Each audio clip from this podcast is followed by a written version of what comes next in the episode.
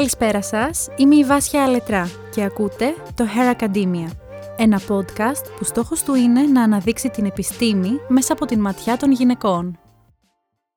Καλησπέρα και καλώς ήρθατε σε ένα ακόμη επεισόδιο του Hair Academia. Έχετε αναρωτηθεί ποτέ γιατί η ψηφιακή βοηθή τεχνητής νοημοσύνης, όπως η Siri και η Alexa, έχουν γυναικεία ονόματα και γυναικεία φωνή; Μήπως οι νέες τεχνολογίες σχεδιάζονται υπό το αντρικό βλέμμα; Σήμερα θα εξερευνήσουμε πώς τα στερεότυπα φύλου και οι προκαταλήψεις έχουν εισβάλει στον κόσμο της τεχνητής νοημοσύνης. Το φύλλο των ψηφιακών εφαρμογών είναι αποτέλεσμα των πεπιθήσεων και των αξιών των επαγγελματιών που σχεδιάζουν τα συστήματα τεχνητής νοημοσύνης. Παρατηρούμε λοιπόν ότι τα στερεότυπα φύλου καθώς και οι προκαταλήψεις γενικότερα είναι ενσωματωμένες στα συστήματα αυτά. Η απουσία διαφορετικότητας στον τομέα της τεχνολογίας και στις θέσεις εξουσίας, όπως η έλλειψη γυναικών και μειονοτήτων στην ανάπτυξη λογισμικού, οδηγεί στο σχεδιασμό προϊόντων που δεν ανταποκρίνονται στις ανάγκες όλων των χρηστών.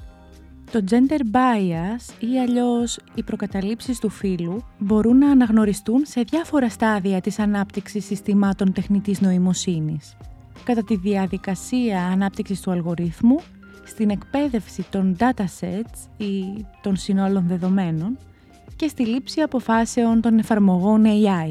Σύμφωνα με άρθρο που έχει δημοσιευτεί στο Global Observatory, ο τύπος των δεδομένων εισόδου μπορούν να επηρεάσουν τη λήψη αποφάσεων από τα συστήματα τεχνητής νοημοσύνης.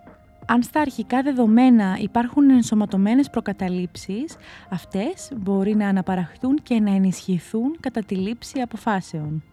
Για παράδειγμα, κατά τη διάρκεια της επιλογής των κορυφαίων υποψηφίων σε μια διαδικασία πρόσληψης στην Amazon, το αυτοματοποιημένο σύστημα επιλογής βιογραφικών έκανε διακρίσεις κατά των γυναικών. Τα δεδομένα που χρησιμοποιήθηκαν για την εκπαίδευση του μοντέλου πρόσληψης βασίστηκαν σε δείγματα βιογραφικών από ένα διάστημα 10 ετών, όπου υπήρχε υποεκπροσώπηση των γυναικών. Το μοντέλο επιλογής βιογραφικών λοιπόν χρησιμοποίησε γλωσσικά σήματα που σχετίζονταν με επιτυχημένους άντρες υποψηφίους. Έκανε λοιπόν διακρίσεις λόγω φύλου. Όταν ανακαλύφθηκε αυτή η προκατάληψη, η Amazon εγκατέλειψε το σύστημα. Η τάση να προσδίδουμε θηλυκό χαρακτήρα στα εργαλεία τεχνητής νοημοσύνης ενισχύει τα στερεότυπα φύλου που υπάρχουν στην κοινωνία. Η μίμηση του φύλου στα συστήματα αυτά πραγματοποιείται μέσω της φωνής, της εμφάνισης και της χρήσης ονομάτων και αντωνυμιών. Σύμφωνα με την UNESCO, οι συσκευές αυτές έχουν σχεδιαστεί ώστε να έχουν υποτακτικές προσωπικότητες και στερεοτυπικά γυναικεία χαρακτηριστικά. Η παροχή βοήθειας και φροντίδας έχει ταυτιστεί με το ρόλο της γυναίκας. Αυτή η πεποίθηση συμφωνεί με το πατριαρχικό σύστημα εξουσίας, όπου οι άντρες δίνουν διαταγές, ενώ οι γυναίκες εξυπηρετούν. Πώς βλέπει άραγε το chat GPT τις γυναίκες? I don't have personal beliefs, emotions, or identity, so I don't hold any positions, including being a feminist or not. I'm here to provide information and help answer questions to the best of my ability based on the data and training I've received. Η χρήση της τεχνητής νοημοσύνης για οικιακές και άλλες εργασίες που έχουν συνδεθεί στερεοτυπικά με το ρόλο της γυναίκας προσφέρουν εκτός των άλλων και διαχείριση ανθρώπινων συναισθημάτων μέσω της παροχής φροντίδας, της επιβεβαίωσης και της ακρόασης. Η οικιακή ψηφιακή βοηθή, όπως η Alexa της Amazon, η Cortana της Microsoft και η Siri της Apple, εκτελούν συναισθηματικό έργο διαχειρίζοντας ταυτόχρονα δεδομένα και συναισθήματα. Συγκεκριμένα, εκτελούν εργασίες όπως είναι ο προγραμματισμός, η υπενθύμηση, η δημιουργία ληστών, αναζήτηση πληροφοριών και άλλα όπως να πραγματοποιούν κλήσεις, να στέλνουν μηνύματα κλπ. Τα στερεότυπα φύλου στις νέες τεχνολογίες παρατηρούνται και στους επαγγελματικούς ρόλους που αναλαμβάνουν τα ρομπότ.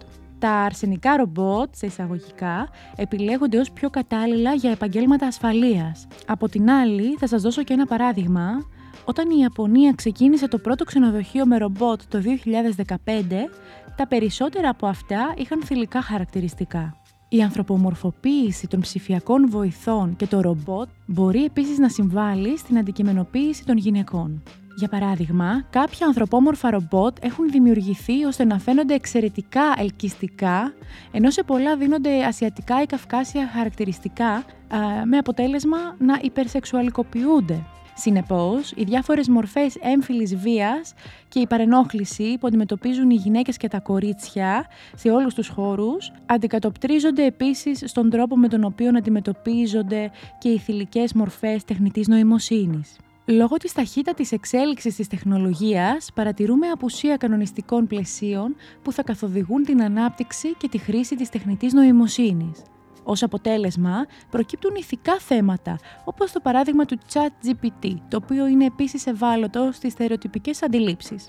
Το 2020, κατά τη διάρκεια του Global Dialogue on Gender Equality and AI, οι συμμετέχοντες παρατήρησαν ότι τα κανονιστικά αυτά πλαίσια ε, είναι είτε ανύπαρκτα, είτε οι τρέχουσες πρακτικές είναι ανεπαρκείς. Αν και είναι αρκετά ελπιδοφόρο να βλέπουμε συζητήσεις στον ΟΗΕ για την ανάγκη ανάπτυξης ενός πλαισίου που να αφορά την ηθική της τεχνητής νοημοσύνης, το μέτρο με τον οποίο θα αναπτυχθούν αυτά τα πλαίσια είναι καθαρά θέμα πολιτικής συζήτησης. Για να αντιμετωπίσουμε την έμφυλη προκατάληψη στην τεχνητή νοημοσύνη, πρέπει να είμαστε σε θέση να αναγνωρίσουμε πότε και πού αυτή εμφανίζεται. Δεδομένου ότι οι αλγόριθμοι επηρεάζονται σε μεγάλο βαθμό από τα δεδομένα που χρησιμοποιούν, οι προκαταλήψεις μπορούν να προέρχονται από τον τρόπο με τον οποίο συλλέγονται, αποθηκεύονται και επεξεργάζονται τα δεδομένα. Βλέποντας την θετική πλευρά του ζητήματος, είναι αρκετά ελπιδοφόρο που ανοίγουν αυτές οι συζητήσεις Σημαντική είναι και η ολοένα και αυξανόμενη είσοδος γυναικών και μειονοτήτων σε τεχνολογικά επαγγέλματα, ενώ επίσης υπάρχουν και παραδείγματα προγραμματιστών που αποκτούν ολοένα και μεγαλύτερη αντίληψη των συνεπειών της έμφυλης προκατάληψης στην τεχνητή νοημοσύνη. Τέλος, υπάρχουν και σημαντικές πρωτοβουλίες, όπως είναι η Equal AI, μια ομάδα που σκοπός της είναι να διορθώσει τη μεροληψία του φύλου στην τεχνητή νοημοσύνη. Για παράδειγμα, η εταιρεία αυτή έχει δημιουργήσει μια φωνή χωρίς φύλλο, την Q. Σύμφωνα με την Equal AI, η τεχνητή νοημοσύνη είναι και θα είναι ένα ισχυρό εργαλείο για την προαγωγή της ζωής μας, της οικονομίας μας και των ευκαιριών μας για ευημερία. Ωστόσο, αυτό ισχύει μόνο εάν είμαστε προσεκτικοί και προσεκτικές, ώστε να διασφαλίσουμε ότι η τεχνητή νοημοσύνη που χρησιμοποιούμε δεν διαιωνίζει και δεν παράγει μαζικά ιστορικές και νέες μορφές προκατάληψης και διάκρισης.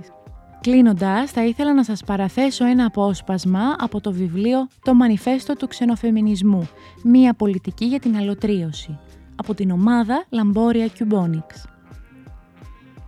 Ο κόσμος μας είναι ένας κόσμος ήλιγκο. Είναι ένας κόσμος που κατακλείζεται από τεχνολογική διαμεσολάβηση που συγχωνεύει την καθημερινή μας ζωή με αφαιρετικότητα, εικονικότητα και πολυπλοκότητα. Η αυθεντικά χειραφετική δυνατότητα της τεχνολογίας παραμένει απραγματοποιητή. Η ανισότητα των φύλων εξακολουθεί να χαρακτηρίζει τους τομείς μέσα στους οποίους πραγματώνονται, χτίζονται και νομοθετούνται οι τεχνολογίες μας ενώ οι εργαζόμενες στον τομέα της ηλεκτρονικής, για να αναφέρουμε μόνο μία βιομηχανία, εκτελούν μερικές από τις πιο κακοπληρωμένες, μονότονες και εξουθενωτικές εργασίες. Αυτή η αδικία απαιτεί διαρθρωτική, μηχανική και ιδεολογική διόρθωση. Είναι σημαντικό να αναγνωρίζουμε τον τρόπο με τον οποίο ο σεξισμός επηρεάζει την τεχνολογία και να εργαζόμαστε για τη δημιουργία πιο ισότιμων και ανοιχτών τεχνολογικών περιβαλλόντων. Είμαι η Βάσια Αλετρά και μόλις ακούσατε το Hair Academia. Αν θέλετε να μαθαίνετε κάτι καινούριο σε κάθε επεισόδιο, ακολουθήστε το Hair Academia σε Spotify, Google και Apple Podcasts. Καλή συνέχεια σε όλες και όλους.